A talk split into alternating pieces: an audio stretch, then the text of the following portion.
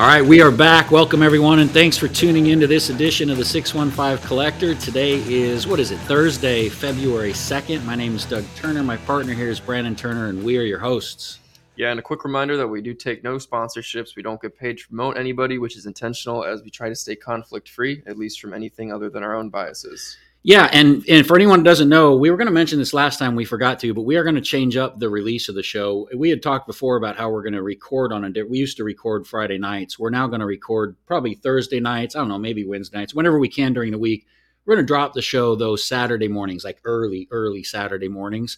Um, we're going to go back to that just because I've noticed Nobody we had listens. When yeah, yeah, we get our our, our listenership drops quite a bit when we don't drop Saturday. We we had three weeks we didn't drop on Saturday morning and listenership dropped. We we dropped then on a Saturday morning following that, and it it popped back up. So that seems to be better timing.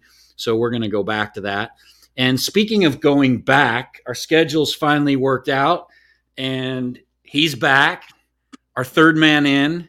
It's not Tom Brady, although he may come back. It's not Michael Jordan. It's bigger than that. We have a regular Don't guest say host. that like don't say that like we've had Tom Brady on here before. No, it's it's it's none other than Don't- Dale Don't fool don't fool people like that. That, Yeah. that does not happen. No, this is even Yeah, bigger. that means. This is that's bigger. that's really that's really an unfair billing to me too. I mean, No, it's not. in all This is- I mean, just No, don't, don't- set me up for. Don't sell yourself short. It's uh Dale has graciously agreed to come back on the show. Although, you know, I have to say, like, you haven't lived up to the con- your contract was once a month, so we're we're withholding the checks. when it, whenever I get the nod, I'm I'm always up for it. It it doesn't it doesn't always comport with the work schedule, but trust me, I'd rather be here than just about anywhere else. Doug. You know that. Yeah, well, we appreciate it, and uh, I know we're happy that we could finally get schedules worked out. I do have to ask: so, do you prefer guest host or third man in? You know, I saw that as a question on the uh, on the sheet here, and I think I like third man in. Um, You know, I, I you go. don't know why any particular reason, but uh, I just I, I guess I, I like the call up is all that really right. matters. Yeah, We went to the bolt. We called in the righty from. I know we are the lefty. The well, I, you're one of those. No, uh, this is so. So Dale, for those listeners don't know, Dale played baseball growing up. Was a very good player. But you were one of those. You threw right and threw and left. hit, yeah, hit lefty. My dad was a baseball player.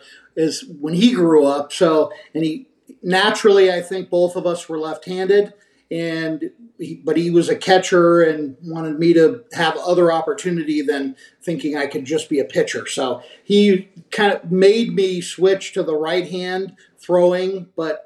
I, I basically would otherwise do everything left-handed. I think. Nice, yeah. So we're going to the bullpen with the righty, kind of slash lefty. That's right. The ambidextrous Dale Plumb.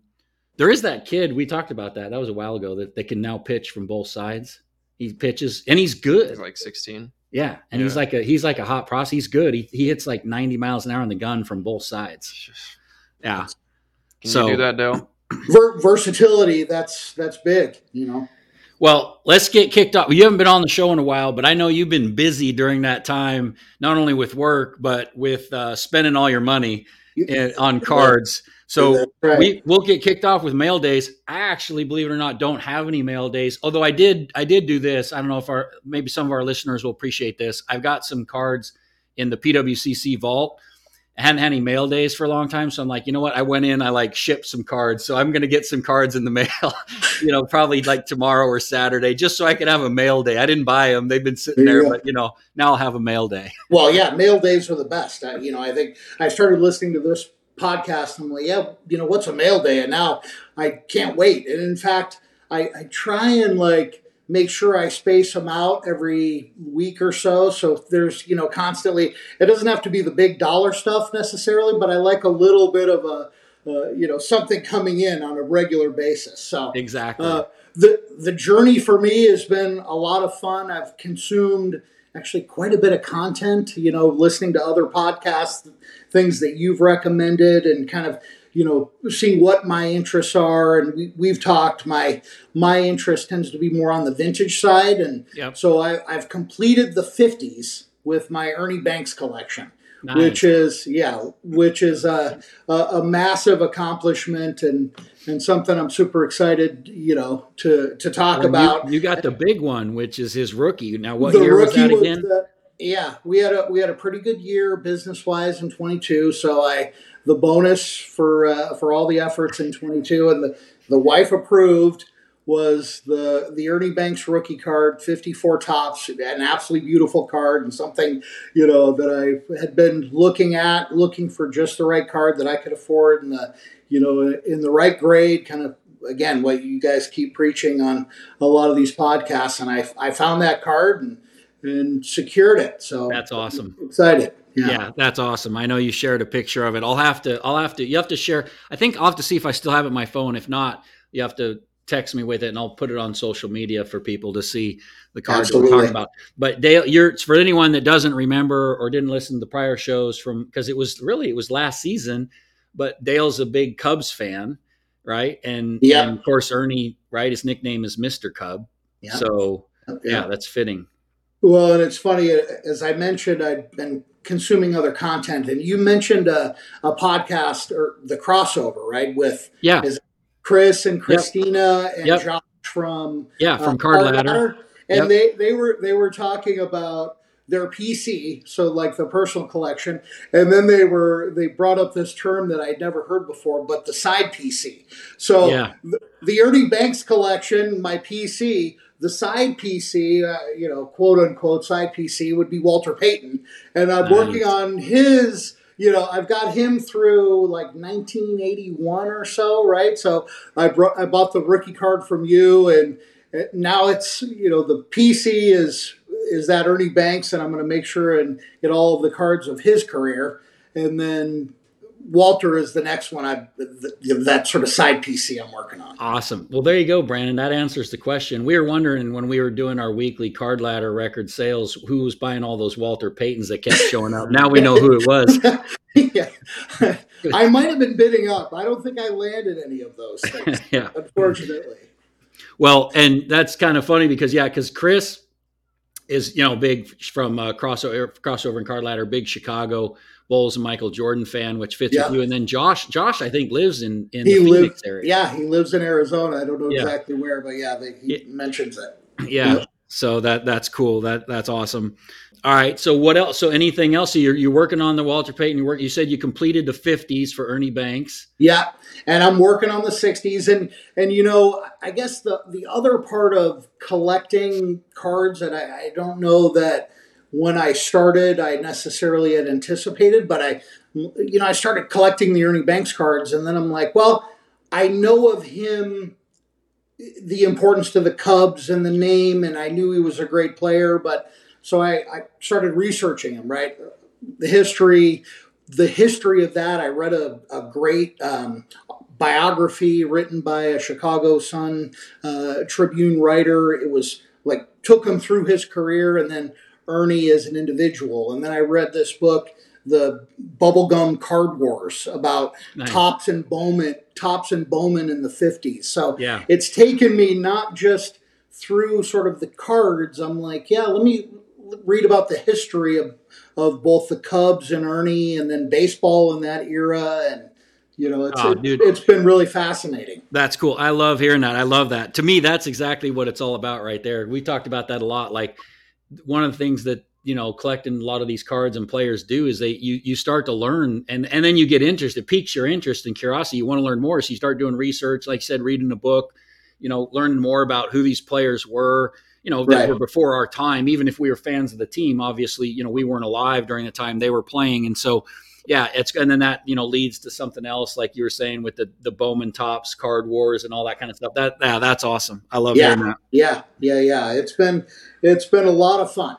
It really has, and and the cards aside, it's been I've learned a lot, and it's really been enjoyable. So, do you have a uh, do you have a criteria that you go for on these cards? Like, are you going for minimum grades? Are you just trying to like what what? How do you approach it? That's a that's a great question. It's sort of adjusted um, because I think I initially was looking for the highest grade that I could Could afford? Yeah, right? yeah, And now I'm looking at it and I'm like, well, you can get great eye appeal cards that are you know maybe I can buy two a 63 and a 64 if I find a great eye appeal card that may be a lower grade than I necessarily would otherwise look at but Yep. in the slab the card looks great and I can get two of them Yep. that's so yeah I mean it the philosophy has sort of always been like what's the best grade I can afford Yeah. but I am looking now at more expensive thing. You, you know, as the interest peaks, and I looked at the 48 Bowman Jackie Robinson or the 49, Yeah. pardon me, like 48, 49 Leaf Jackie Robinson. I'm like amazing and beautiful cards, and I'll, you know, grade doesn't matter there, right? It's Yeah. just finding the greatest card that you can find because you have that card in your collection now, right? It, You're not going to sell it. These aren't things that I'm that are necessarily now. I'm not thinking about this as an investment. I'm thinking I enjoy this card. I would have this card, and it isn't something that I'm interested in returning an investment on. It's enjoyable in and of its own right. If that Absolutely. Yeah, Yeah. absolutely. Yeah, totally. That's awesome. All right. Well, sh- let's jump into a couple things. We got a lot of good stuff to go over in the show today. I guess the first one, just real quick, we won't spend a whole lot of time, but Tom Brady retired. Yeah. Did he though? He obviously lacks I- the I commitment think Dale that- I think he would. Dale has. well, and Dale- Brandon, I was thinking, I was thinking about this. This is perfect timing. Brandon loves talking about Tom Brady and his retirements. this is That's something I, I can remember. He's Yeah. like, just do it or don't do it. I don't want to hear about it. Like it's just we're talking about Tom. That's Brady. right. I'm man. I think it's legit this time, though. I think you're probably right. I don't think Yeah. you can do it three times. I think No. you're I probably think right. At the second time, you have to stay retired. I have to admit, I was think a surprised rule. though because I was expecting him to come back. I'm kind of glad he retired. I, think was he needed too, to. but I think he probably was like, okay, Yeah, probably didn't have the season he would have hoped for. Yep. Maybe, yeah. yeah, exactly. Well, and and there was remember the rumors with the Dolphins before he went to Tampa was that it was going to be this package deal with Sean Payton as the coach. That didn't happen. And of course, we'll talk about this in film study. I don't want to get ahead of ourselves, but Sean Payton went to the Broncos Perhaps instead. So he will go into like some kind of ownership there or something. That would be interesting. Yeah, I could see that happening at some point. Well, and just real quick to give some, you know, looked up to see if his retirement announcement had any impact in his card values. I don't know that it did per se, but I will say, you know, we, we talked about this, I don't know, maybe a, a month or two ago when we were talking about some of the GOATs like LeBron and Tom Brady and Jordan, a lot of these where their card values had come down quite a bit. And he was one we said, you know, could be interesting to look at if you like Tom Brady, want to collect his stuff. And sure enough, in in the last, you know, few months, some of his stuff is starting to come back up. So, as an example, I looked at his 2000 Bowman. This was the paper, not the chrome, in a PSA 10. It's up nearly 40% from about 6,000 uh, to the last sale was a little over 8,500, and that was just in the past month alone. His Bowman Chrome was flat. Um, the Upper Deck Star Rookie, I think that's kind of a cool one. It's up about 12%. And then interestingly, I have this one. I have a PSA 10 of his Pacific Aurora, but the PSA 8 is actually up over 25% at $182. The 9 is just 235 and the 10 is up around 750 give or take. So seems like either that 8's a little high or maybe the others are a little low.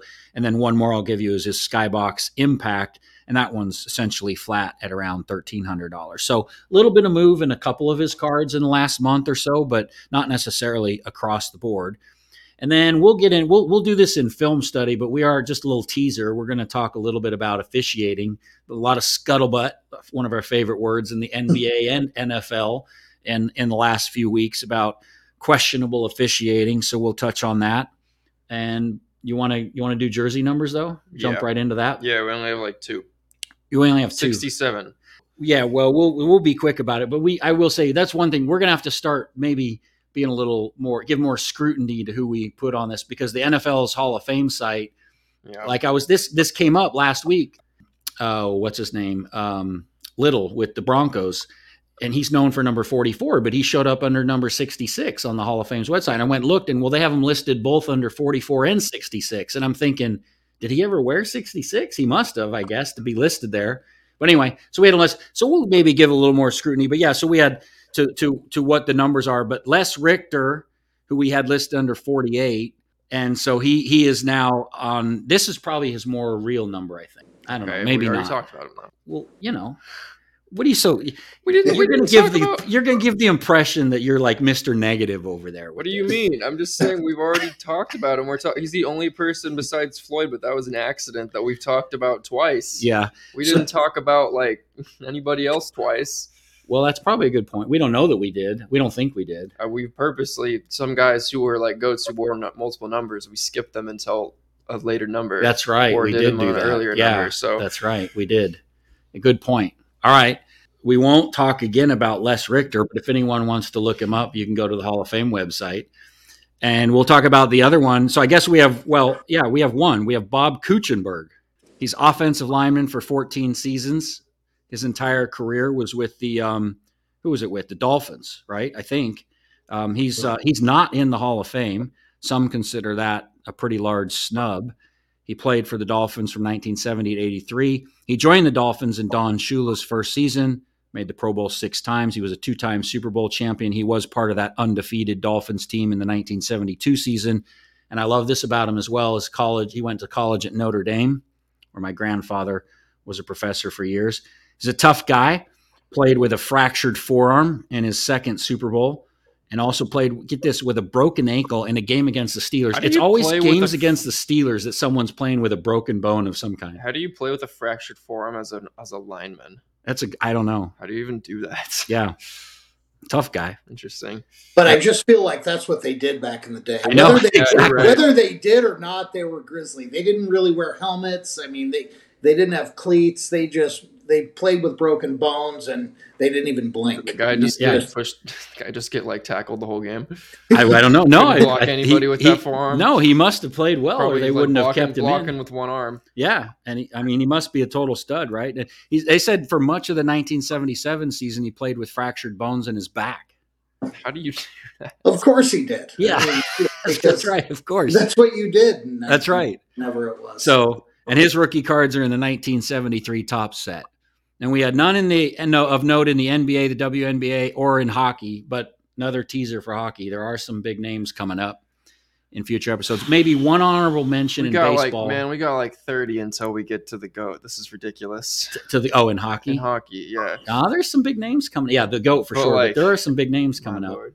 There's got a few big names. I'm like up. thinking, at what point do we stop this madness of going this high in numbers? And I'm thinking, okay, like we get to like 77, but I'm like, man, we got to go all the way to 99. All right, Mister Negative. No, there's going to to- be a bunch of in the gotta get to 80s. You're just thinking basketball. There's going to be a bunch I'm, in the I'm 80s. thinking 99. wide receivers. Yeah. Football, The yeah. eighties. bunch of a bunch of Receivers receivers. wear 80. Yeah. Eighties. In I 80s, thought yeah. there was a rule that they couldn't. No, they all wear in the 80s. I thought they were lower. No, well, some mm. they are nowadays. Some a lot of them wear like in the teens or whatever. That's but what I thought. but it used to be, and, and there are still a bunch that wear in the 80s. But, But I think in, yeah, Rice was eighty, right? Yeah. Specifically. Jerry. Rice was 80. Yeah. Um, there's a bunch of yeah. I think Lynn Swann was 88. John Stallworth 82. Gosh, there's a bunch of okay, them. Okay, well, can you blame Yeah. me? We've had like 10 straight episodes with like two offensive linemen. Yeah. like, nobody's Well, ever heard of. I think you so you old. called it you called it about ten episodes ago and said it's all going to be linemen from here on out. what do you got against offensive I was linemen? just like, do you know who any of these people are until Yeah. you no, but they should them? just, they should get their time. I in know the they sun- in should the get their time right? with the I mean, spotlight, yeah. But I'm just saying, like, we got a lot of a lot of stuff to go through before we get to like some. I'm just saying we have like 30 numbers to get through before we get to like the best player in hockey, yeah, which is just like, oh my goodness, but we got some big. There's some big basketball ones coming up. Some big hockey like, ones coming like up. Like one, Some big football ones coming up. yeah, okay, Yeah, But anyway, yeah, yeah. It's all good. And then, so I'm going to give an honorable mention to Placido Polanco in baseball. okay, He also he wore number 67 for a number of seasons. But yeah, so there you go. So who's your pick? we have we have one one guy to pick from. It's Bob Kuchar. But we can't pick the other guy that we already talked about twice, or that Les you. Richter. No, you could pick Les. He didn't Richter. get picked the first time around. I would imagine. That's So right. I, I just There you picked him. Brandon. That's a reason Yeah. why. Yeah, see, Yeah, exactly. that's a reason why we should bring him a second That's- time because maybe he's got a shot. It's like the Hall of Fame the ballot. You know, to make it the first time, maybe heard. get another shot. uh no, you get a shot with the guys of your number. This isn't guys of his number. Oh, okay. Then he, yeah, he doesn't count. Did we talk about though how the who was it for Li- Les Richter? How was it? Uh, he was drafted by the Yanks, yeah, given to the Texans. The Texans traded him to the Rams in return for 11 players. Yeah, did we, talk talked- about that? We did talk about that. Did we? Yes. It's like the Herschel Walker haul right there. Yeah. All right. Well, that's it. Okay. Ben or uh, yeah, ben, Bob Kuechenberg. All right. Let's keep moving. I guess the only one you can pick. Yep. All right. And Notre Dame guy. I'm in. Yep. Okay. All right. Let's go to the halftime report. Okay, so breaking news to get started. This is not on the show notes for you guys, so I'm going to read this from the phone. But because before we started recording earlier in the day, Fanatics had some news out that they are going to be moving into the live stream shopping and collectibles business. They've hired a former Snap and Alphabet, which is previous, aka Google executive, to launch their new business later this year. And it's going to be, it sounds like called Fanatics Live part of their sports platform.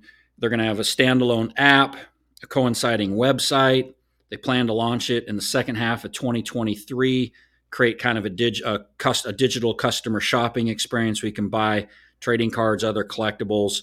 Uh, it's going to be interesting. And then Fanatics gets a percentage, it sounds like, of each transaction. I'm not exactly sure if this is going to be like a home shopping network or if this is more like a, a whatnot and Loupe and you know some of the or uh, some of those apps that have you know marketplaces and selling platforms. It did say they're going to do some breaking the highlight breaker breaking. So I, again i don't know if they're going to have like you know local other like sellers in the hobby coming on or if it's all going to be proprietary. I don't know. So more we'll have to learn more about it more to come. But yeah there you go. Fanatics is going to be doing some live streaming and so this is where now maybe we're going to start to see fanatics trying to grow the space and become a little more mainstream with stuff Um, so hockey fans have the chance to own a piece of Miracle on Ice history. Um, Steve Christoff's gold medal from the 1980 Winter Olympics in Lake Placid is up for auction at SCP Auctions. Christoff was one of the best players on that 79 to 80 United States men's hockey team. He was the team's leading scorer in qualifiers and made some big plays in the gold medal game against Finland. And remember, the win over the Soviet Union was in the semifinals, so they had to win again in the finals to win the gold medal. And the team USA fell behind two to one against Finland before rallying to win four two. So Christoff's gold medal has been sold at auction before. It went for three hundred nineteen thousand eight hundred dollars at Goldin Auctions in February of 2020. Bidding will close for this one on February 4th, and the current bid, uh, last time we checked, was at two hundred fifty-eight thousand nine hundred twenty-six dollars. Yeah, there you go. Kind of, kind of weird that it came up for auction again. So oh, it's only like what two years? Well, I guess maybe three years, almost three years later, came up for auction again. But it'll be interesting to see if it exceeds the last price it went for. And then get this, Dale, the Babe Ruth cut auto was apparently found. It was on a Ty Cobb card, and apparently this is legit. Remember, because there was they Oh, well they thought they found it on a George Brett card, but that turned out to be fake. This apparently was legit. It was on a Ty Co- Co- Cobb card. But so now the question is, well, well then where's the Ty Cobb cut auto? I mean, like, is this just going to keep going? Like, was every cut auto like was did the whole set get messed up? Yeah. Yeah. Well, and then do those all become error cards? I think you Yeah. asked that question in the Yeah. last. Well, that's Yeah. exactly like who does the does does the person that has the Babe Ruth card does he get the Babe Ruth cut auto or does the Ty Cobb? You know, like how are they going to sort this No, he out? gets Yeah, if I'm the- if I'm the Ty- red cut auto. I know, but is Panini going to like give him how? How yeah, can you even do that? I, think don't it know. just has to be an error. yeah. Panini said they're going to do something to make it right, so I don't know if that means they give him another card with a Babe Ruth auto or what they're going to do. We'll have to we'll have to Just follow like send, they'll just like send him like a piece of paper with his signature on with it, his cut, yeah, or maybe he sends the card in and then they could replace it. perhaps. put the you know cut auto in there. I don't know, but this seems like a mess because now there's a Ty Cobb cut auto sitting out there somewhere, and then whatever card that's on, right? That, that got Jackie Robinson card, and it's got the Ty Cobb cut. Now where's Jackie Robinson's? Cut? I'm making that up. I don't don't quote me on that. That that is a mess. And then here's another debate for you. I got thinking about this one because this has come up a fair amount in the hobby. Should PSA or really any company, SGC, any of them, should they grade authentic autos on fake cards? And let me let me let me let me tell you. Let me. I'll set this up because they're they're doing this. They could potentially be doing this now, right? Because you they you can send a card in that is not a real card but has a real autograph on it from the player and they will authenticate and grade the auto. But if you tell them you don't want the card graded, they won't do anything. And so they'll slab it with you know auto grade let's say of 8 or whatever the grade gets right on the auto 10 whatever and and so they authenticate that but they don't make any statement about the card itself i think it's a deceptive practice not from the grading company but from the person submitting the card because it makes it appear that card could be real when it's not.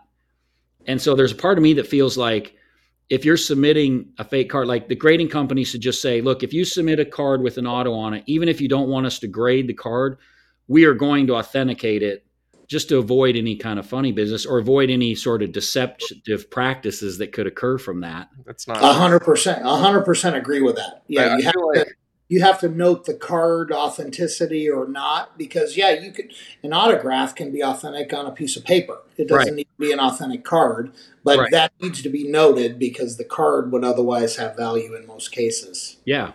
Yeah. I mean, sure. But at the same time, I feel like, I mean, yeah, they probably should. But I want to say it's it's no different than me just like getting like a book and having somebody sign it. Exactly. Like, No, I So agree. like, The card, yeah, the, yeah, the autograph, the autograph authenticity, you know, on a card, on a book, on a whatever it is, doesn't necessarily matter. But there should be some recognition of just saying the card didn't, the, you know, whoever it is, the submitter didn't want to have the card graded, or some Yeah. sort of recognition that the card is just the vehicle for the autograph and shouldn't be considered. But If what you're saying is it could otherwise be cons- if it if it wasn't not considered or otherwise noted, you might think the card was legitimate. That's right. yeah, I mean that's, That's fair. right. But like at the same time, like if they didn't grade the card, you can see that the card is not graded. Right. But you don't know mm. whether it's phony or not, right? Because some of these fakes are pretty good. They're hard to tell. So it could be passed off as a legitimate card with a legitimate auto and therefore mm. command a higher value than it would if you knew it was a fake card with a legitimate auto. And to your know, why point, would you buy a card that's not graded where the auto is graded, expecting that the card is real? I wouldn't. Really? I would. I would suspect. Like, why would you submit to get an autograph graded and not the card, That's a good point. unless the card I don't know. real? I don't Like, know what the reasoning would be. Yeah, that you're it's a good point. Maybe that's the you know, but that's why I'm not feels. saying PSA shouldn't like authenticate it, but I'm just saying like I feel like yeah, I don't know. I feel like buyer beware. Yeah, well, sort of I feel thing. like no. Look, I'm not. It's not PSA's fault, but what I am saying is maybe, or any of the grading companies, like we're picking on PSA, right? Could be Beckett, could be CSG, C- SGC, whoever. I guess what I'm saying though is maybe what I think maybe what they ought to do is institute a policy that says we're not going to just if you submit because it's Dale to your point or Brandon yours, you know, you could get autograph on a piece of paper and they and it's di- but this is different because you're putting it on something that is a you know it'd be like if you put it on a LeBron jersey and tried to pass it as a game worn jersey or something you know and you didn't authenticate it you just authenticated it's a real auto on a LeBron jersey I- don't know. Maybe that's not a good example. The card I think is a unique situation because the card itself has value whereas a piece of paper doesn't right? But now you put an autograph on it you know or postcard whatever it is you put an autograph on it now maybe it does. The card itself though has value unless it's fake. If it's fake it doesn't. A, a real card with a real auto is certainly you know at least the way the marketplace has voted so far right the what's been going in the marketplace is that a real card with a real auto has a higher value than a fake card with a real auto Oh yeah, but I mean, I'm looking at the question: Should ah! PSA grade authentic autos on fake cards? I say yes. well they should grade yeah you're right i'll They should grade question. them. I need. Let me- I don't They think should I'm grade them. gonna put an Yes, asterisk on agree- I'm just gonna say Agreed. yes. Auto- the autograph should be graded. I just think like PSA has off center, or there there should be some designation that the card was not reviewed for authenticity, whether it's real or not. That doesn't matter. What you're buying is the autograph, and that Yep. that could Yeah. very simply be, be made clear by the grading company. yeah And again, you know, it should I mean you could leave it up to the buyer, but it's also again they have all kinds of designations that you could otherwise say this has not been authenticated as a card. I mean, I would, I would. The only thing I would say to that is, if they were gonna do that, there would need to be an option for it to be like low key. Because what if somebody just wanted to grade an autograph for themselves? They're not planning on selling it. They don't want some like big label on the card that says "fake card." yeah Right. Right. They just Yeah. want like the odd. They Yeah. say like, "Hey, this autograph is graded like a ten. Yeah. It's a nice autograph, Yeah. you know." And I The like great it. yeah, It's the, gonna the sit in my autograph.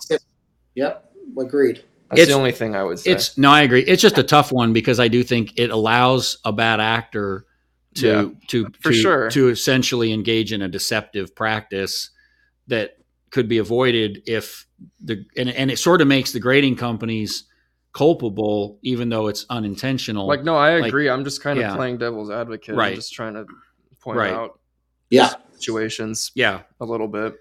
no, it's a it's a good point. All right, well, that's enough on that. Let's do some card ladder record sales.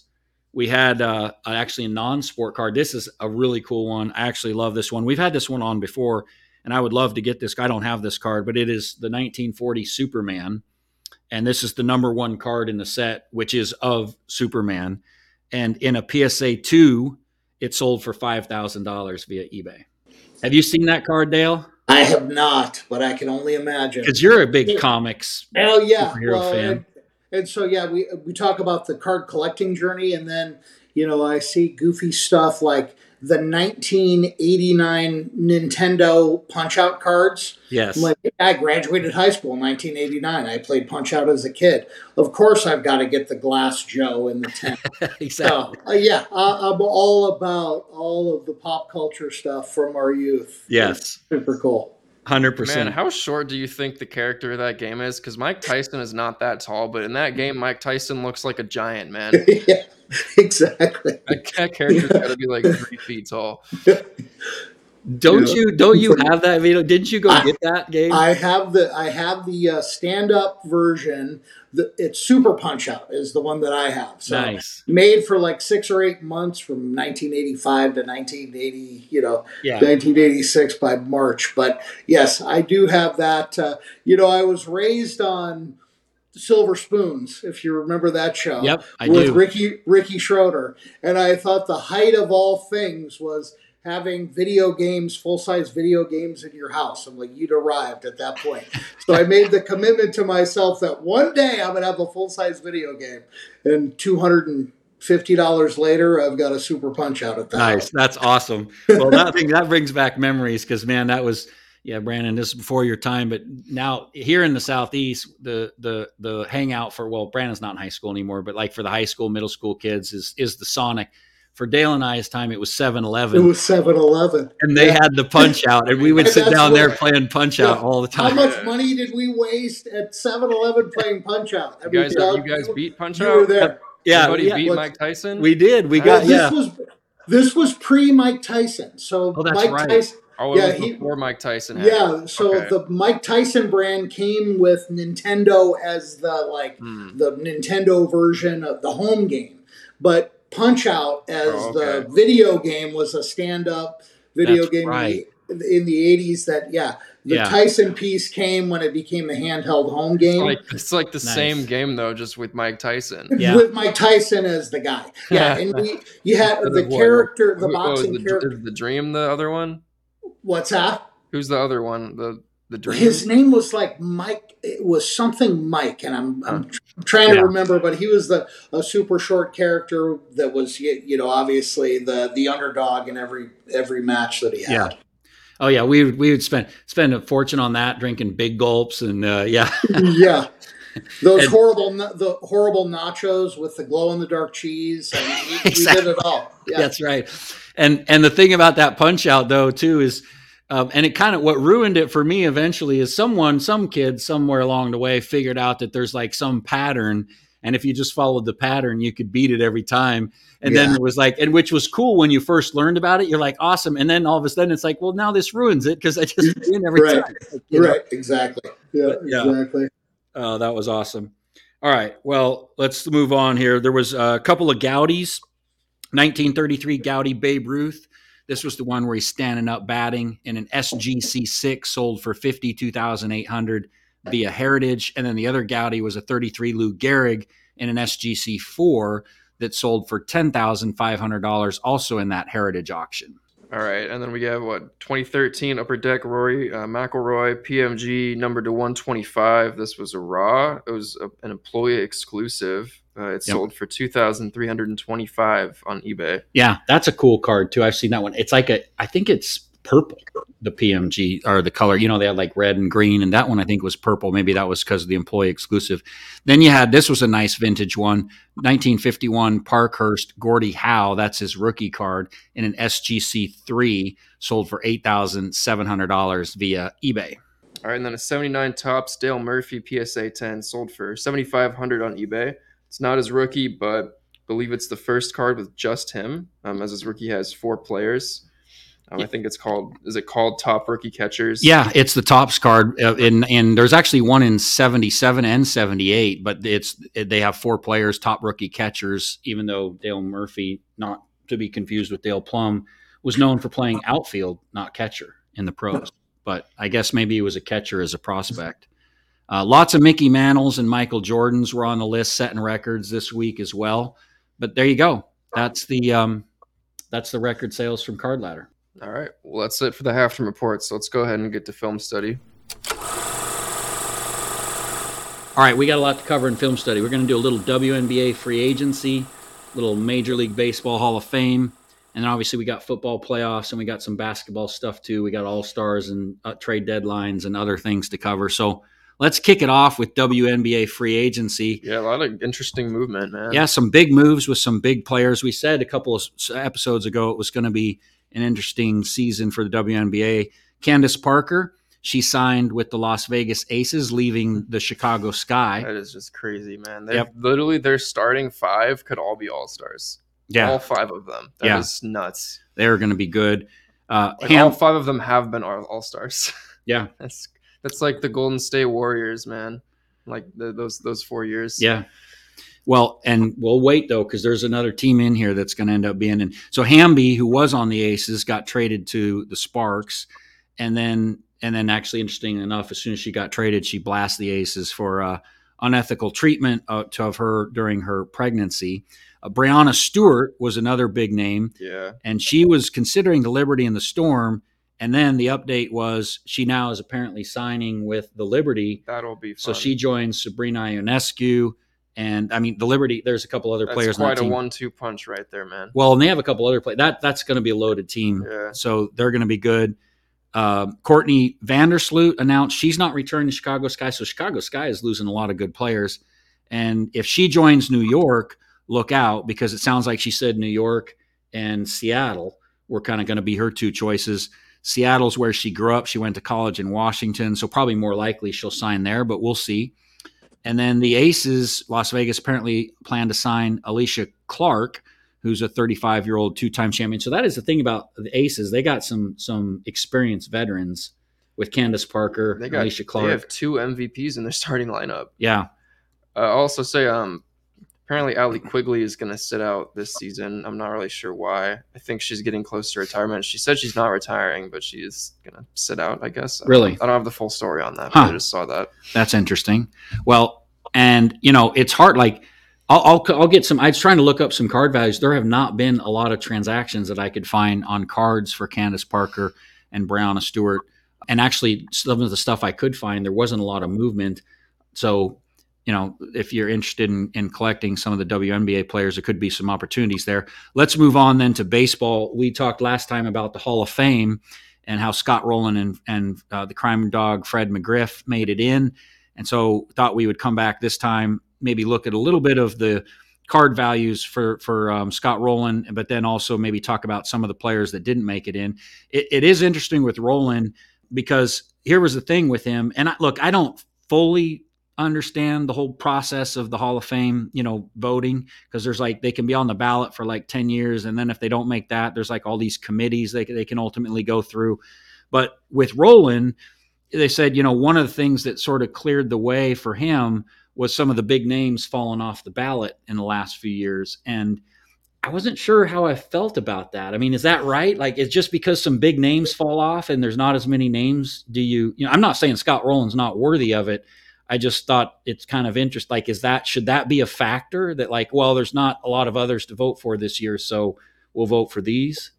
That's interesting. I don't know. Maybe the maybe that's not the way people think about. It. I'm sure they. You know, I, I don't know that that should be a consideration. In fact, I don't think it should. But I know there was concern whether there were going to be any Hall of Fame inductees this year at all. I mean, yeah. McGriff, McGriff had been on, you know, for a while, and yeah, Yeah. so I, I think I think there is some pressure, obviously, for every year there to be inductees, and you would happen to be luckier in years where there's less competition there, right? Because I was uh, thinking about Dale Murphy, and there was a lot of I don't know if you've seen Yep. it on social media. There was a lot of comparison. You, you know, Yep. sure the the card, you know, so that was an ode to Dale Murphy in terms of you know him as a player. But there's a lot of comparison between, and in fact, if you look at it statistically, Dale Murphy should be in the Hall of Fame. Yep. If Scott Rolen is in the Hall of Fame, right? They're Yeah. very similar players statistically. So I, I, I think timing does matter in life, and in this case, it it helped out. No, I think that's it's a good it's a great point. And like with Rolen, apparently he just got ten percent of the vote in 2018, and and then moved up, and and his move now into the hall over that what is that five year time frame? I guess was apparently one of the biggest moves up in history in terms of of the vote.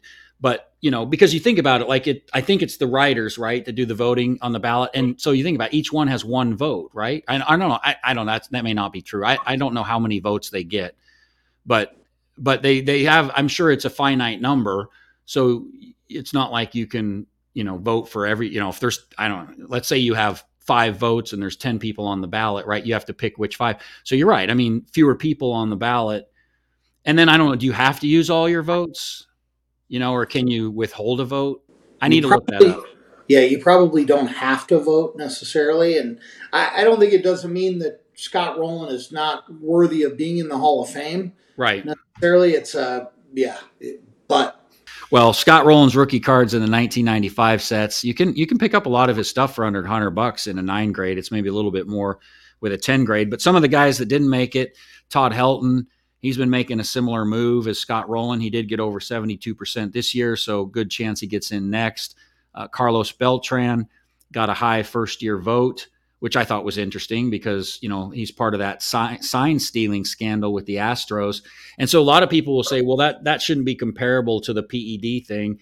But like, I mean, should it not be? It's still cheating, right? Does it matter if it was performance enhancing drugs or stealing signs? Like, a cheating is cheating, right? I don't know. correct. Yeah, I That's mean, the hardest thing with baseball is that it's like actually possible to cheat, and it was like a big thing. I mean, it's possible to cheat in every sport, but it was like a real thing in baseball, especially. Yeah. Well, and he was hard, man. And he don't was caught, right, and found guilty of it. Was apparently one of the well, masterminds. they, yeah, they were it. they were they were caught. Yeah, and Yeah. He, Pete Rose Pete Rose was caught only betting on his team too, and he's still he's still not in the Hall of Fame. So the Hall of Fame does does sort of hold itself out as you know looking at the individual as a citizen or you know Yep. a steward of the, a steward of the game versus where in the NFL you- all that necessarily matters is acumen on the field Yeah. right but the MLB sort of puts another layer on top of that Yeah. Which- I think um, it'll be interesting to see what do you think the PED thing with Tatis does for his Hall of Fame chances. Well, he's not. He's got to put together more of a career. He's Well, still too I young to even be considered. But well, yeah, I know, but he's like very well on his way.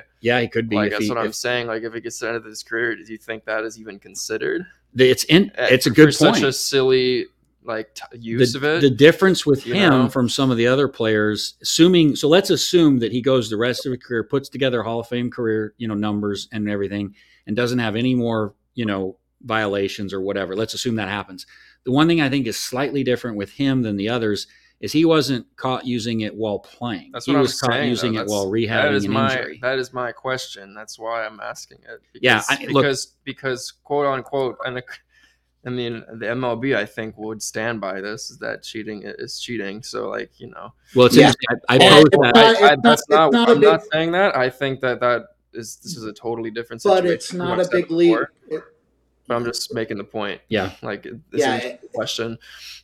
It's also not a big leap if you're rehabbing to say that he may have otherwise used. And I'm not casting aspersions. I'm saying, you know, the doubt is always there, no matter if it's regular season rehab or wh- whatever.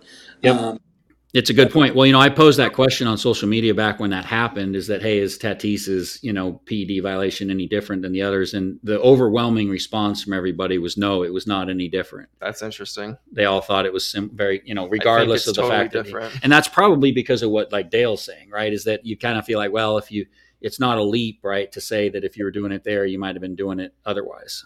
Yeah.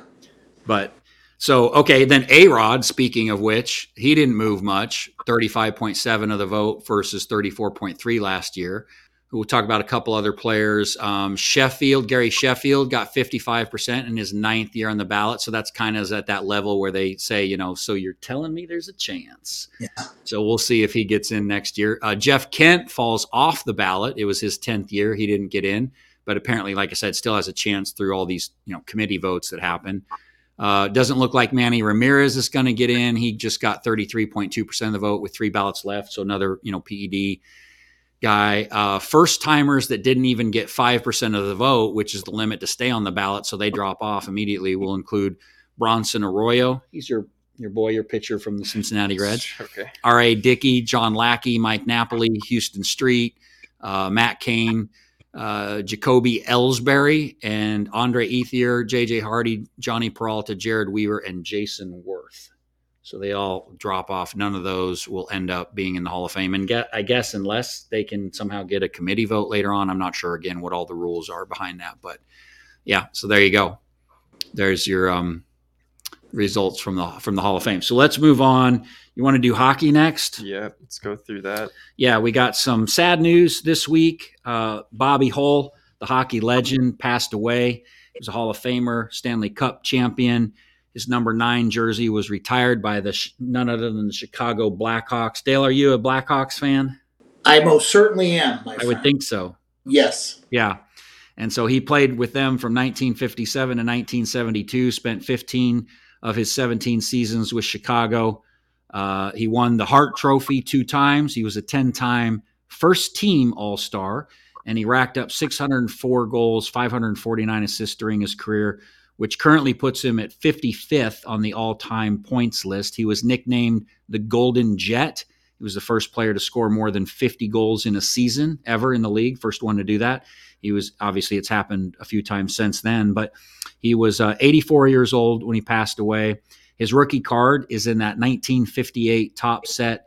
According to PSA, they said it is hard to get with good centering because apparently it's due to the card being placed in the bottom corner of the uncut sheet. And so centering is often 70 30 or worse. And so, along those lines, there are no 10s in the PSA pop report. There's only two nines and seven eights that don't have qualifiers on them, and just 572 total cards graded. On again, that's on the PSA pop report. I did see where an SGC 8 recently sold for 49,000 $200 in the heritage auction. And to give you an idea on the range of prices here, a PSA 2, so kind of the opposite end of the spectrum, sold recently for $1,125. So there you go. That's uh, a little bit about Bobby Hull, the legend that passed away. And then we talked at Auston Matthews. He's out three weeks with a knee injury. That's pretty significant. And no sooner did we talk about Boston last week and the the um, the rampage they've been on, and they went out and lost three straight games. That happens. Yeah. So, but they did break it. Oh, they they broke the streak of losses at three, and now the streaking team is Carolina. Carolina is 9 0 and 1 in their last 10 games. They've got, remember, they've got Brent Burns this year. Um, they've got Sebastian Aho, and he is now on a six game goal streak. So he is, uh, Carolina and Sebastian Aho are, are playing very well. And uh, they're now challenging Boston for the best record in the league. I think they've got nine losses. Boston has seven or eight losses, something like that. So it'll be interesting to see as we're getting down, kind of getting into the home stretch here for hockey. Uh, that's all we got on hockey. And so we want to go to the NFL. Yeah. Before we get to Super Bowl predictions, and I can't believe the Bengals lost that game. Before we get into that, let's save it because I do. I, I want to ask both of you this question. This we're going to take it. We're going to rewind the clock here a couple weeks in the playoffs because we we forgot to talk about this, and I want to pose this question to y'all because I actually think it, it became an issue in the playoffs. The league go back to I guess it was the division round of the playoffs, right? And the, or was it the wild card round? Um, no, it might have been the wild card round. Yeah, it was. It was a wild card round. Cowboys were playing the Bucks, right? Yep. And that game was Monday night. Yes. Right? Yep. All the other games were Saturday and Sunday. And then the Cowboys had to go play the 49ers the following week. And I'm trying to remember, I should have looked this up before we started the show. Did the 49ers play on Saturday or Sunday? It's a good question. I That is a good question. I'm going to see if I can't look that up while you guys are uh, while you guys are giving me some Jeopardy music or something here. I don't know. And the reason is is because one of the things that um, I, I just it, it put them at a disadvantage. I think right because they didn't have as much time to rest and to prepare. That's a great call. I didn't even think about the Monday night game. And Yeah. Let's see, what was it? It was the maybe it was Sunday. I was going to see if it was Saturday because that would have given them two days. I guess it was Sunday. So nonetheless, they got a day. They got an extra day to rest and prepare versus the versus the Cowboys. Cowboys were the only team, right, or would have been Tampa Bay, right? Whoever won that game between Cowboys and Bucks would have been the only team that had to turn around on a short week and play the. Mhm. Why would the NFL do that? Yeah. They want a Monday night game. I know that is why. They want. They, They want, wanted the uh, Monday they night game. That Peyton and Eli broadcast. Yeah. But it, it does seem, I do feel like that put the Cowboys at a disadvantage. I remember that 49ers game was close. Who's to say, right? That maybe another day to prepare and had a different outcome. I'm kidding. I mean, probably wouldn't have. Who cares? But, but, you know, come on, stir, stir the pot a little bit, right? But yeah, all, all things being equal, you they should have the same amount of rest, right? I Yeah. mean, they, those teams had earned it. And That's kind of what I think. Yeah. But all right, well, we'll move on from that. I'm not going to make too much of it, but I did was just curious to get your all's thoughts on that. Uh, other quick news before we get into the playoffs: the Broncos. I think we mentioned earlier they hired Sean Payton as their head coach. They kind of gave up a haul, a couple of picks, some compensation, so they're no longer going to have a first round pick in the upcoming draft. I'll tell you what, Broncos are making some big bets. Obviously, they haven't panned out yet. We'll see if this one works. I did look at Russell Wilson cards to see if there was any movement as a result of the signing of Sean Payton. And, you know, maybe a little bit like his 2012, which is his rookie, Topps Chrome, the base. It does seem to have found a floor in the last three months, maybe gradually moving higher. The last sale was $135 for a PSA 10, which was up from a low of 74 to $75 in December. So I don't know, maybe some optimism that Sean Payton can fix whatever was ailing So there- him in their offense. This is, this is my question now. There, of course, there's got to be optimism. You're a fan, so you know hope springs eternal. But now, are, I'm a fantasy football guy too. Do we go back and think like Sean Payton's going to fix the offense, and Russell Wilson and Courtland Sutton, and you know, Yeah. Javonte Williams? It's going to be like the Saints' offense. I mean, because this is all I'm thinking. Like now, I'm going to dream about the Broncos' offense again because we have Payton in charge. Yeah. Like, and I put all this fantasy equity into the Broncos this past season that didn't really work out. What's your take on that? I no, I they got to did- prove it. I agree with that. Prove it. my my take is I'm not I am not maybe as excited as probably other Broncos fans are about You the gotta Sean Payton. hand- skeptical. You just hire. gotta wait. And I'm see. more skeptical. Yeah, and I think it's just because I don't know that I was a huge Sean Payton fan when he was with the Saints. But to your point, I mean, but they, you know, because remember they had um, Michael Thomas. Uh, I mean, they had Drew Brees, right? I mean, they had some. Now, I guess Denver Denver has some stud skill players, no question about it. But there, Thomas you know, is always injured. yeah, and and the one thing in Denver that Sean Payton can't fix, right, is the offensive line. I mean, Yeah. we, and we don't have draft picks to really, you know, to shore that up because we gave all those away. So I don't know. I'm and and my other thing with Wilson is, look, I think his thumb injury from the year before in Seattle, I think it was a thumb injury. I think that had a bigger impact than than anyone was letting on because I don't I just don't believe that he suddenly you know he was this quarterback that was throwing for you know 40 touchdowns and and you know 10 interceptions for years and years and years and all of a sudden he gets to Denver and he forgets how to throw the ball. And like I, you know Mhm. it's like what's happening here? Because it's not like we were lacking for skilled players right? I mean Jerry Jeudy and Courtland Sutton and like you said Javonte Williams and eh, we we were the most in and this isn't just a you know sort of homer alert here. This this is fact right? Denver was the most injury riddled team in the NFL so yes that had an impact. But I said later in the season, like I'm not giving them any excuses. I don't know what happened in Denver. So yeah, I'm skeptical, Dale, but I but you're right. I am hopeful like this better work. I mean, the, the other thing that worries me is like we're giving away so much that if this doesn't work, we're probably going to be like stuck at the bottom of the barrel for the next five years, and I don't want that. I don't know about that though. The defense. I mean, I think I saw a stat that said if Denver scored more than 18 points a game on offense, they'd be like 12 yeah. and so I mean it, ridiculous. So yeah. you go in knowing you have a stout defense, right? I mean, if all things are equal going into yep. you know next year and score 20 points a game and be thir- like the Minnesota Vikings were this this past year. I mean, I, I think it's a small fix, and you know, again, there's reason to be optimistic, which is yeah. good.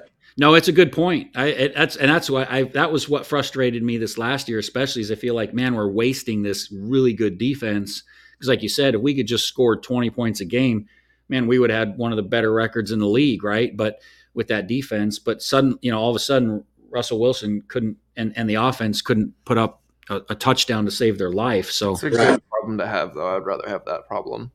Yeah. What? Oh, have a good, good defense, defense, and a bad offense. offense. Yeah, like you're, you're probably right. A bad offense is probably easier to fix, especially yeah. when you have players like that. Yeah, that's a good point.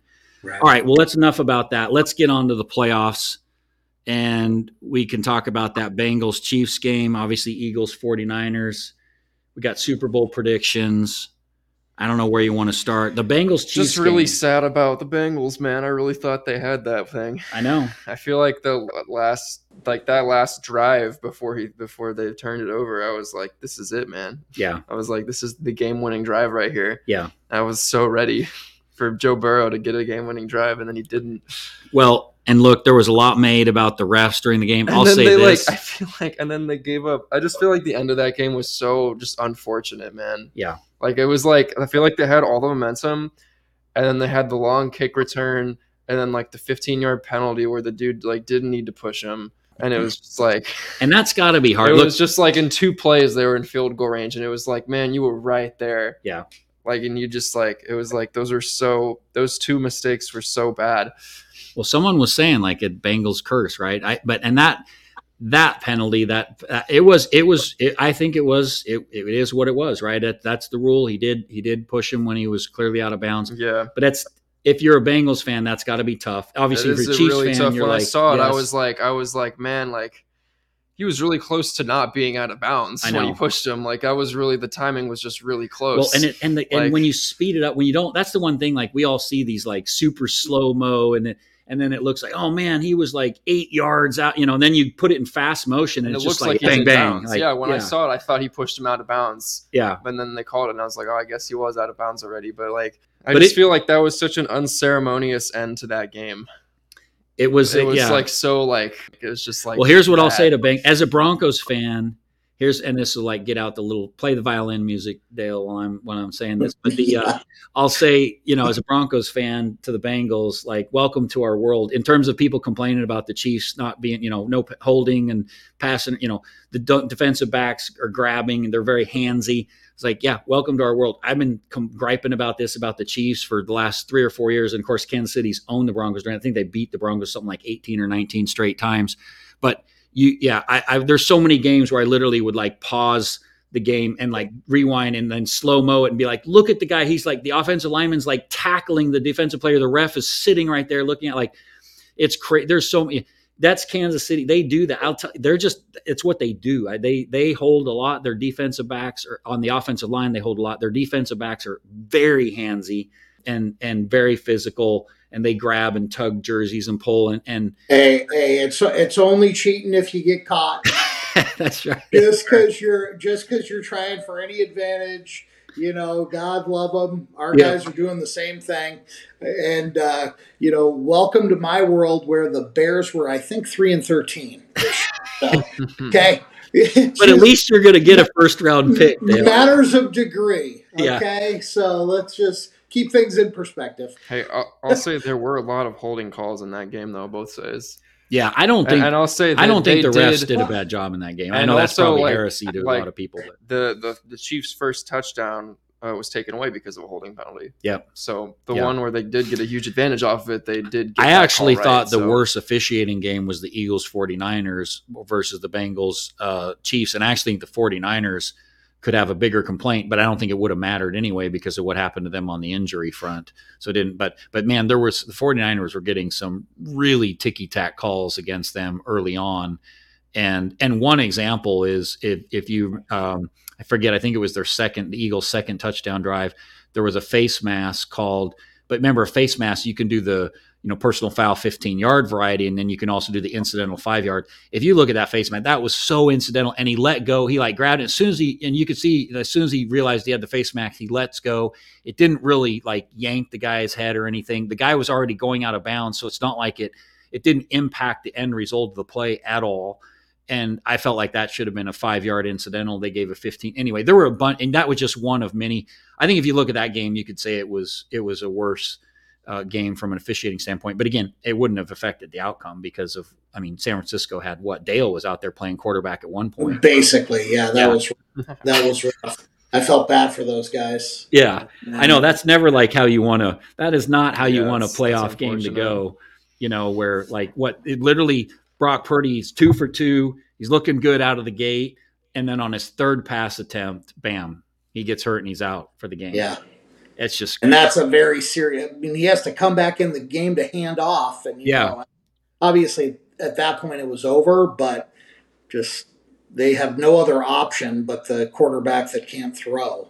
It's exactly, brutal to be in a championship game. exactly. Now, if you're an Eagles fan, you're like, we'll take it. They were celebrating from halftime. That's right. Yeah. That's right. I, I know a couple of them. Yeah. I know they were. That's right. And they're they're going to be now in the in the Super Bowl for what the second time in what the last how many years? I Well, I, if they win, it'll be two and five. yeah. But yeah, and I think, but Mahomes has been in what is this like three and five years or something? I think you're right. Yeah. five straight AFC championships. Yeah, Yeah. And so, but At you know what? I and I put down in the notes here. I will say, so I'll I'll be uh, the negative Nancy on this one. I think the Bengals Chiefs game was a bad game. It was not a good game. I agree. like it was, it was not. not I think game. everyone would say it was an epic game because it came down to the last field goal. I But don't I think, think- the majority of the game, like Yeah, both no. teams got just about 300 yards of, of total offense each. Like that's for those two for those offenses. That's that's like that's terrible. Th- th- those they it was not. I don't think a great game when you look statistically. I was you know they were slightly Well, less. honestly, I was getting kind of like just watching it. It didn't feel very good to me. It didn't feel like either team was really playing that well. no, like Cincinnati couldn't get anything going. I think- City could. yeah, I agree. I agree with. Cincinnati would do would just like would match them. Well, like, there were was it. 13 penalties, three turnovers. This is between both teams. Three turnovers, less than 50% third down conversion rate, both teams combined. One for three, they combined for uh, in touchdown scoring when they were goal to go. Neither team got 100 yards rushing. Both teams had just barely 300 yards of total offense. Like you look at A lot, of, Burrow's. a lot of penalties were kind of the reasons where Yeah. a lot of those drives actually scored. Like Yeah. a lot of them got pushed so far forward because of penalties, not actual offense. And like Burrow threw two picks. He had just a 70.2 quarterback rating. Mahomes, yeah, he did throw for 326 yards with two touchdowns and no picks and 105 quarterback rating, but that literally was like their entire because I think they had like 320 yards of total offense and he had 326 yards passing. Like, you know, it, it I mean, anyway, and and then you know with Burrow, look, I mean, I don't know because both those teams, like you look at Burrow, they got a bunch of good t- of talent on the skilled positions, right? But in the playoffs, three playoff games, he threw just four touchdown passes. He was 72 for 109, 721 yards, which means he was averaging about what 10 yards of completion. So here, basically, here was his average stat line over three playoff games. It was 24 for 36 for 240 yards. I mean, not terrible, but not like you know the greatest thing since sliced bread. Anyway, so yeah, I don't know. It was it was just an okay game.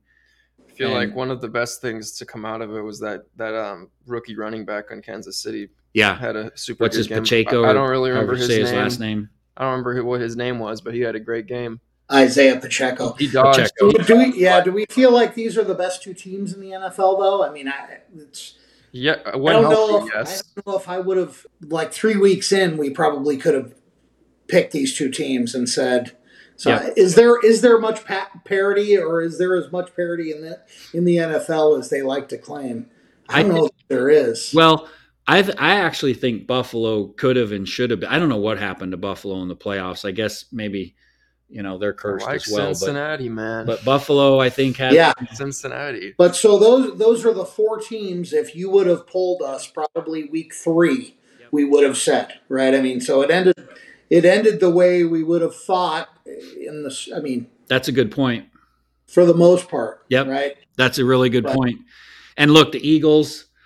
I mean, obviously, you know, can't really. I don't know that you can draw much a conclusion from what they did against San Francisco, and and and San Francisco's defense, you know, is was was good, and obviously, you know, didn't necessarily get affected by. I mean, I guess it kind of did because they had to be on the field a lot, but um, I think the I think the Eagles offensive line is the best line in the league and you could tell in the 49er game Yep. that that that is not a team that's going to lose. I would I would bet the house. Joanna won't let me, but I would bet the house on the Eagles winning the Super Bowl. nice. All right, Off- so let's get to that Super Bowl offensive predictions. line. I I, will- I already I already uh, told you, but yeah. that- All right, so Dale's Dale's on the you know, Eagles. I think it's South. I think it's very interesting. Dale's going to be moving in with us in, in another week or no. That's right. No, no way. No, I'm I'm definitely the Philadelphia Eagles are definitely going to win. However, I will say it's an interesting situation because of the injury to Mahomes. I he- feel like, He gets two weeks now before the Super Bowl. Mhm. but I, I I'm not really hundred percent. I mean, he's not going to be hundred percent, but I don't think that matters. I think there's some players have a tendency to play better when they're injured, or Yeah. at least That's a good point. like like not better, but they just like play better than you would expect them to. I feel like they've got they're the very obvious underdog, and being like the Chiefs, where they're usually not the underdog, that could actually help them. yeah, So I think it's interesting. I'm taking Philadelphia for sure. However, I, I mean, I think it's interesting. I think Kansas City does have. They do have a shot, obviously, because they're in It- it. But like, it I feel like they have yeah. more of a shot than people think. it worries me that I- we're all going to take. Philadelphia because I'm taking Philadelphia as well. Look, I've I said all along, That's what I'm Jalen saying. Hurts I was really- my fantasy quarterback like, this I- year. I've I've been a fan, but I it, I it, like, can you really count out Mahomes? no, and you Andy can't. can't. Kansas City Yeah, is a really can't. It's a really good football team. Yeah, Yeah, yeah. Um, but and I- I- well I- coached. I- Andy Re- Andy Reid is going to get that team ready. I mean, yes, uh, it, you know, I think we just hope for a great game, and this this matchup looks like it's going to be a great a great football game. I think so. And let's talk about for a minute because I did want to spend just a second and talk about Travis Kelce for the Chiefs because he had an incredible season, really for any type, like for not just tight ends, but any you know wide receiver, tight ends, any of them. He had 110 receptions for 1,338 yards, 12 receiving touchdowns, added a couple of rushing touchdowns. So for his career now, he's at 814 receptions with 10,344 yards and 69 receiving touchdowns. Those are just his regular season stats.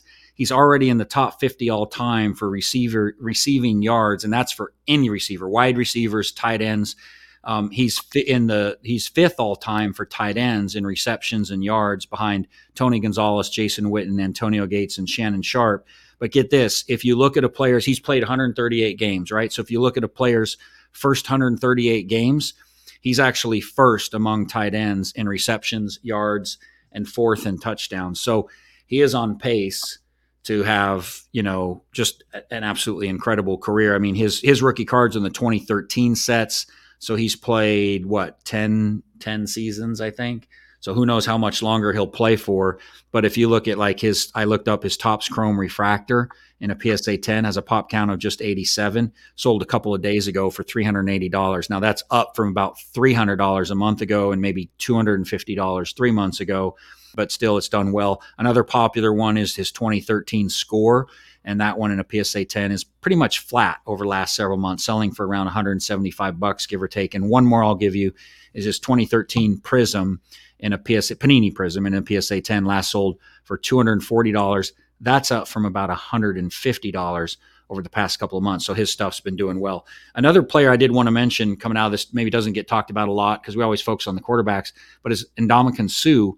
Man, he had an impact with the Eagles this year. And if you think about him, because people have talked about Von Miller, you know, and kind of what he did going to the, you know, he was with the Broncos, their Super Bowl, went to the Rams, so their Super Bowl, then went to the Bills. Everyone was thinking maybe he'd get a Super Bowl with them, and then he got injured. But Ndamukong Suh, the past five years, now with the Eagles going to the Super Bowl, he will now have appeared in three of the last five Super Bowls, which is pretty amazing. I mean, he went to the Super Bowl with the Rams, with the Bucs, and now with the Eagles. And he was the defensive rookie of the year in 2010 with Detroit. His rookie cards in those 2010 sets. And to give you an idea on the value of some of his stuff, his 2010 Topps Chrome in a PSA 10, you can get it for under 100 bucks. I just saw one sell for like $46. And some of his serial numbered refractors are also under 100 bucks. So There you go. And did you know? I didn't know this about Ndamukong Suh. He was apparently born in Portland, Oregon. So he's a Oregonian, and he's I did not know that. yeah, I didn't know that either. 30, 36 years old. All right. So we're all going Eagles, which probably means the Chiefs are going to win. They have a, a really good chance to win. All right. That's it. Let's move on from football. Let's go to the NBA. This is the last uh, segment we've got before we wrap up the show. And where do we want to start? Let's start with LeBron, the, the, the LeBron watch here. Nine points. He, yep. And when you do the math, I mean, unless he averages like 30 in the next three, he's most likely going to break it, like we said last week, a- against Milwaukee at home. which would be on February best 9th. situation I think for Yeah. everybody involved. That is that's Thursday. That's at home against the Bucks, who Kareem was drafted by. Ooh, it's that's on, an interesting one. and it's on and it's on right. TNT Thursday inside the NBA night. Yeah, there you go. Oh, that's like it's going to happen. I think it's Unless like he doesn't play in one of it. these games, he's got to. That's that's and like, like the- that pacing is like he's paced perfectly for that. And I feel like LeBron being LeBron knows that, and I feel like he's probably going to want to do that. Well, and look, regardless of what I know, some like we talked before, sometimes different people have different thoughts about LeBron. But regardless of what you think about LeBron, I mean, this is a huge accomplishment, right? I mean, Kareem's record has with has been you know standing for decades. And, I'm gonna, I'm gonna even, I'm gonna even go on your point of, of the whole, regardless of what you think of LeBron. I don't understand how people can really have any bad thoughts towards LeBron. Honestly, like he's done like one thing in his entire, he made one decision that people didn't agree with, they didn't handle very well. That's the only thing he's done like his entire career. Like I feel like everything else, like he's never gotten into trouble. He's handled his business off the court very well. I feel like he's like a perfect, he's like a very good, I would say, role model for like an athlete that's successful. Mhm. Like I, I don't understand Fair enough. what problem you could have with him now. Yeah, fair enough. Like that's what, Wow. and that's probably, I mean, and that's one of the most impressive things to me with with him being him. Him. Yeah. Well, like I said, whatever you think of him, this is a huge accomplishment. And so, you know, he's deserving of, of props on it. And it's going to be that, like you said, that I didn't even think about that. You're right. Kareem with the Bucks. I mean, that, that actually will be a pretty cool setting. and I would love it to be it, it to be on inside the NBA. And I don't know if you've seen he's been practicing the sky hook on pregame. Oh, really? I think he plans to break it with that. Is my guess. nice. I feel like I, just like LeBron being himself. I feel like from what I've heard about people who know LeBron players and stuff, uh, like he very obviously like knows this. I feel like he will be trying to get it in that game specifically for that for those reasons. So, Yeah.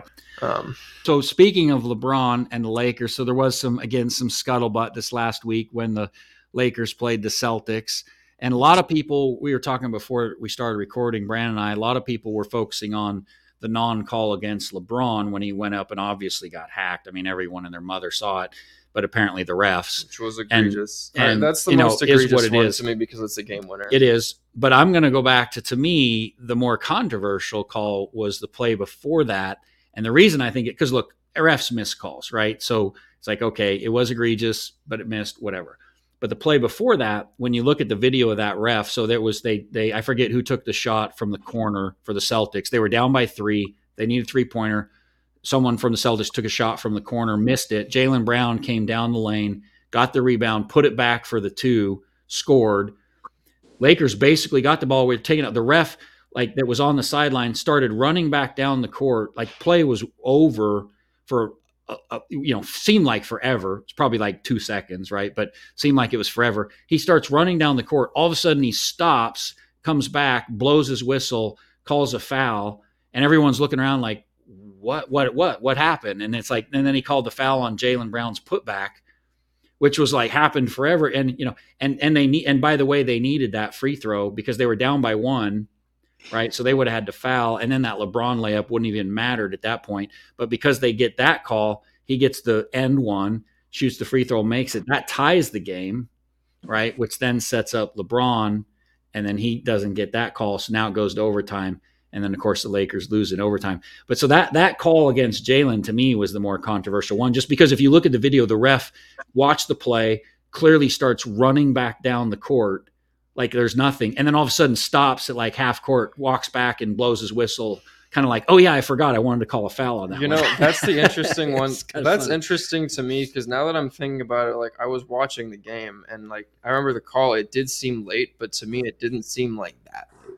Yeah, Like and like I, so I would need to see it again. Um, personally, I tried to find it, yeah. but I couldn't find it before here before we started It- talking about this. But um, It was interesting. And look, I, don't have a dog in the hunt. because so when I'm I was trying to- watching it live, I didn't really think it was like that late. yeah. personally, but I mean, it could have been. I would need to see it again. The, the only thing that got me is the video is like, and there's clear video out there. You can go look it up. And again, I'm not trying to. I don't have a dog in the hunt on this, so I don't care. I just, I just thought I did think it was interesting though, because. But if you look it up, you see that ref like he's got his arms, his hand up, shot goes in, scores. He puts it down, turns around, kind of starts like shuffling. You know how they do back, and then gets to half court and like stops, comes back, blows his whistle. It's like, wait, what? Like, The only so, so what I'll say is that's weird, but again, I would need to see it again because usually when you see stuff like that, they're kind of waiting to see like what the results of the contact is yeah, and whether it like actually kind of impacted anything or not because that's kind of one of the rules when you're looking for fouls. I think a lot of times, I mean, it obviously does have a little bit to do with last name. Yeah. Uh, I think that definitely no one can deny, deny that. But at the same time, like that's usually where those delays come from. So again, I would need to see the play again. But Yeah. I, I remember it did seem late. So Well, if But I think conspiracy the theorists want to unite, was you would say he remembered one. that they needed one more free throw to tie the game, so he called. So the, with the whistle, yeah. So, look, I, don't know. I think the crazy thing is like uh, on the missed call on LeBron, especially. I feel like people have been kind of blowing this out of proportion and just like kind of tirading against every ref and like saying you know the NBA has like a huge like as apparently now has a huge ref problem. I don't know, man. I just think it's like I don't think they have a huge ref problem. No, I think I it's think it's- ridiculous. I think people frankly- are blowing it way out of proportion. I think refs miss calls. I think the- this was a really egregious missed call and they need to be better, but like it happens. And I think the reason that this is getting the most attention is because it was Saturday night prime time on national TV where everybody saw it Yeah, with LeBron against the Celtics, the end of rivalry week, quote unquote. And it's you know it's LeBron. You would expect LeBron to get that call. Yeah. he only gets the benefit of the doubt, and so that's why it's such a like a quote unquote big deal. But like at the end of the day, it Well, doesn't look, matter that much. I- and you could and, say and this- like the and to be fair, the game was tied. They had five more minutes to win, and in my personal opinion, I feel Yep. like they made really like fundamental mistakes. I can't even believe they made in overtime, and they did not deserve to win after overtime. Brandon They deserved the- to win in regulation, but they did not deserve yeah, to win so in those last. no, five Brandon always has the approach of like the classic. It's classic head coach approach, right? With yeah, yeah, with, maybe there were some calls, but you know we had every opportunity to Well, win. they, the they, game. They should, did- they yeah, should have they're- won. They should They're, have hu- won. they're human but too. then they Don't- played Yep. terrible in overtime. Like Yeah, literally, like I don't know the if you like. There was one play where they made a layup and didn't get back on defense. Jaylen Brown takes the ball out, not particularly fast, and just runs all the way the length of the court and scores a layup. And Patrick Beverley commits a stupid foul and it's and one. That's like so mind-boggling to me. Like that's why the Lakers aren't good. Like his mistakes like that, they make this kind of stuff all the time, and it's like I get it. It's hard to play after that kind of a call, but like they had every opportunity to still win in overtime, and they just made like at that point it was still a super close game, and that just totally screwed them over. It was crazy to me, but I don't know. It Well- was an egregious. It was an egregious missed call. I think we we might have gotten like a top five technical of all time out of it from Patrick Beverley. I don't know if you saw. yeah, where he brought the he camera out. He literally brought like the the cameraman's camera, not like the iPad that they have like on the sideline with the replay. He went back and had a cameraman go back to the replay and show it to the ref. he took his camera and showed it to a referee. I'm really surprised he did not get ejected for that. Yeah, That's like that's like that is so crazy that he did not get ejected, but that is it was pretty kind of it's kind of hilarious. It was pretty That's funny. like classic Patrick Beverley. But I mean, it's like you, you, that's like so disrespectful. Here's- that's, that that should be an ejection, personally. but- Look, and I don't want to spend a lot of time on this anymore, but but I but because we got to move on to other things, other because this doesn't need to be a two-hour show. But but the um, I will say this with the the Lakers and LeBron, you know, you think about where the Lakers are in the standings, right? Not having a good year, may not make the playoffs, and yet the Celtics, right, best team in the league, right, by record, right, and and they here here they are taking them to overtime. I mean, the Lakers are capable of beating anybody. Is the reality. Anybody's capable of beating anybody. Well, that's true, but, but, the Lakers, I mean, they especially are, and I think obviously they've had injury problems. I think the Hachimura trade was really good. I think that can help them a lot. I think once they start to have their guys back together, we could maybe see them make some sort of a push. I guess we'll see. Yeah. But also, Boston has lost to Orlando three out of four times, so let's not get carried away. yeah, that's true. That's a good point. All right. Well, where do you, what else you got? You want to talk anything as far as there hasn't been really any big trade stuff happen yet before deadline? You want to talk any All Star stuff? Oh yeah, let's get to All Stars because like all the All Stars are out now. Yep. Yeah, we didn't cover last time because we recorded like right before the starters were announced, but Yep. now all the starters and the reserves were announced. The reserves were announced just like about two hours ago. Some interesting reserves, I think, in the East at least. So we can start with the starters. So your West starters were your backcourts, obviously Steph and Luka. That's no surprise to anybody. And then LeBron, Jokic in your front court. I think the biggest surprise for me was Zion being the third uh, front court starter for the West. Yep. I just don't think he's played enough games to be a starter. Personally, he missed like 20 games so far. That's like half the season so far. And, and so, like, the starters are based on like 50% fan votes. That's really why. But personally, I think it's a little bit too many games to miss. But like statistically, absolutely. Well, I don't know. That was the only one for me that was a little weird. I agree. And then reserves, you got SGA. Well, let's Jaw. start. Let's go to the East um, starters first. Yep. The starters for the East. Oh, and captains are LeBron and Giannis. Yep.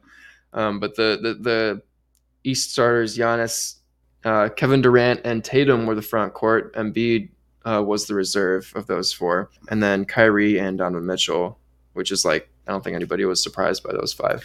Embiid felt, uh, I think, a little disrespected, and then uh, uh, he went out against, I think, the Nuggets, right? Uh, yeah, it was against the Nuggets. Mhm. Dropped uh, 47 points and 18 boards against him as they beat the Nuggets to get their seventh straight win. Philadelphia's they're cruising, man. They're doing well. Um, and then we get into the reserves. So I think well, let's start with the West because the West is a little bit more straightforward. What is it like? Ja, S- SGA, John Morant, it. Sabonis, Markkanen, Triple J, Jaren Jackson Jr., Damian Lillard, and Paul George. yeah, the only one I was um, surprised at was Jaren Jackson Jr. Not surprised, but I thought I, I would have had De'Aaron Fox in there. And I, I also want to say like What about Ant Man? Yeah, him him is another one. I would have had Fox first though before Ant Man.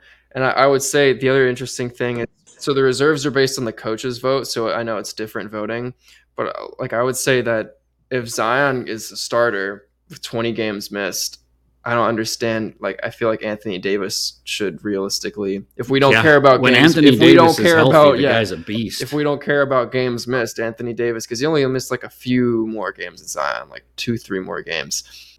If we don't care about games missed, AD should be all star. I think now good point. personally, I don't think he should because of games missed. But if Zion's in there, I feel like AD should be too. However, the reserves are coach votes, so it's different.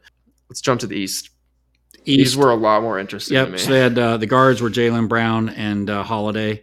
Then the front court was Embiid, uh, Julius Randle, Bam, Adebayo, your boy from Miami, and then uh, the wild cards were DeMar DeRozan and Tyrese Halliburton. no, Which both wild- of no, no, no. The wild card was Jrue Holiday.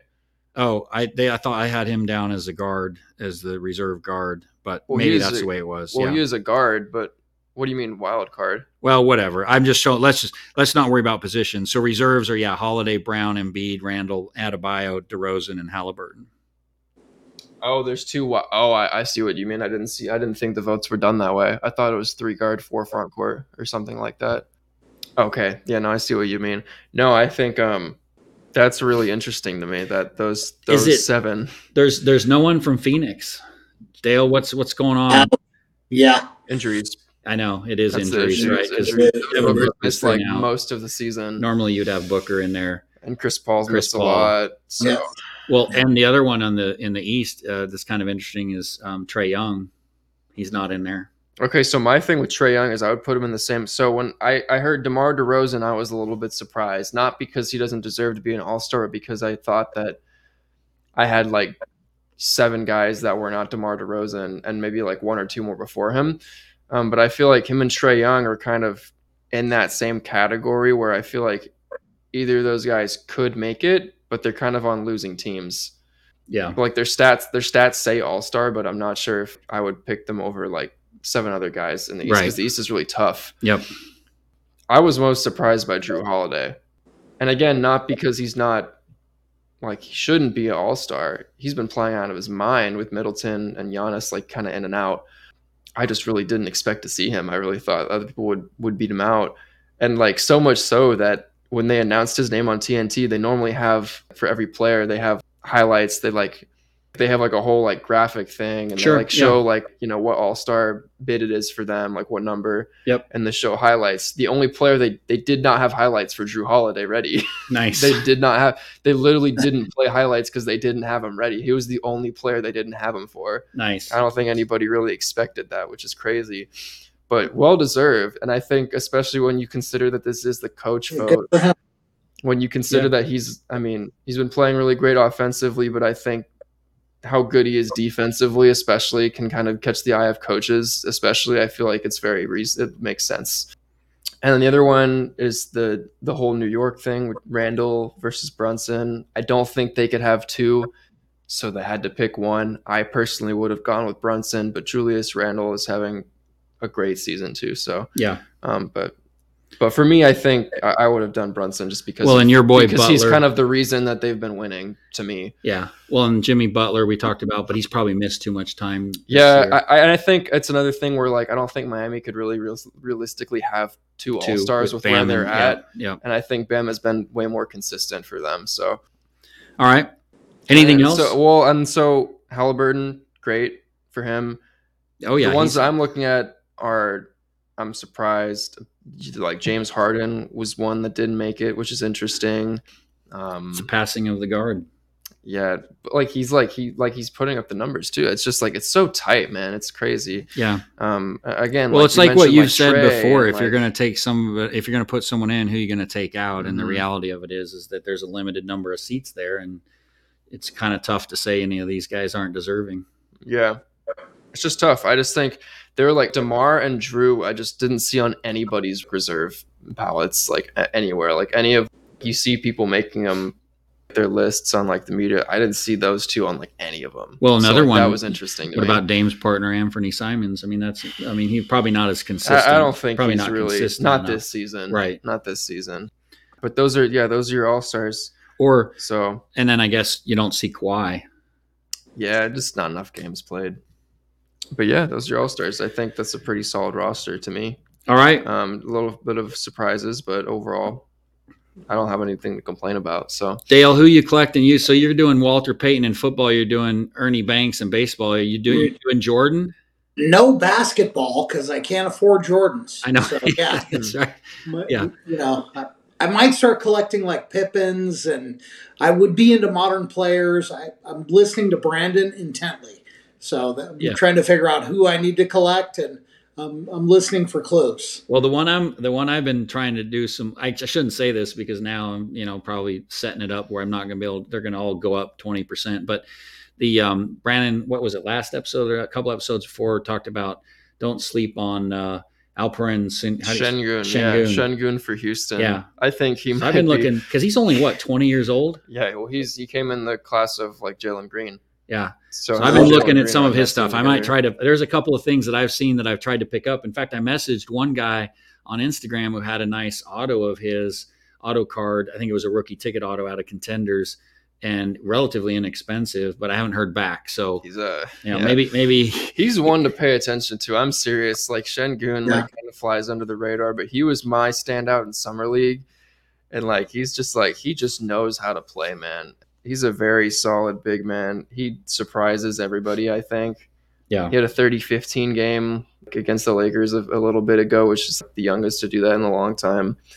But like he's not one of those like flashy players. He wasn't like a super super high pick, but like he's one of those guys who's played against like grown men in Europe Yeah. like as a teenager. Yeah. So like he he knows how to play. Yeah. I really like the kid. I, yeah, I was looking at his his progression from his first year to second year showed some really nice improvement, and like you said, he's really young. So anyway, yeah, I'm, I might try to pick up some of his stuff.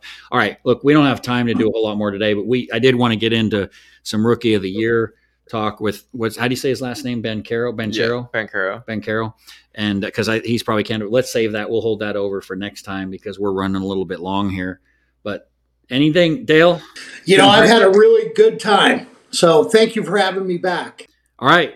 Well, that that's gonna be it then. That's gonna be the show. I hope everybody enjoyed it. Dale, like I said, thanks for coming back on. A lot of fun. We do appreciate having you on. I know it's taken a lot of time away from uh, you know your family and whatever you whatever you do on a weekday night. Well, it's really saved me money because I would otherwise be on eBay looking buying cards.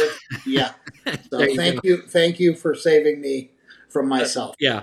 And, and and for our listeners, we are working on a couple of interviews that we're excited about in the coming weeks. So stay tuned for that. When, as soon as we can get our schedules arranged, we'll we'll um, let you all know the timing and who it is and when they're going to be on. But uh, Brandon, why don't you go ahead and take us out? All right, yeah. Once again, thank you to everybody for spending some of your time with us. Again, thank you to Dale for joining us. Had a lot of fun. Um, and I will say that we do want to hear from you, our listeners. So please message us on social media or email us. That's on our website. If you have questions or ideas or topics for a future show, again, we love to hear from you. So please don't hesitate to reach out. Also, check us out. We're on social media. You can follow us. We're on Facebook, Instagram, and Twitter. And check out our website, www.the615collector.com, and subscribe to our email list. Yes, and please help us spread the word. Tell your family and friends about us. Encourage them to listen to the show. Follow us on your favorite podcast outlet. And we'd also very much appreciate it if you gave us a five star rating. And so that is it. Show number 67 is in the books. Thanks again, everyone. And we will see you all next week, same time, same place here on the 615 Collector.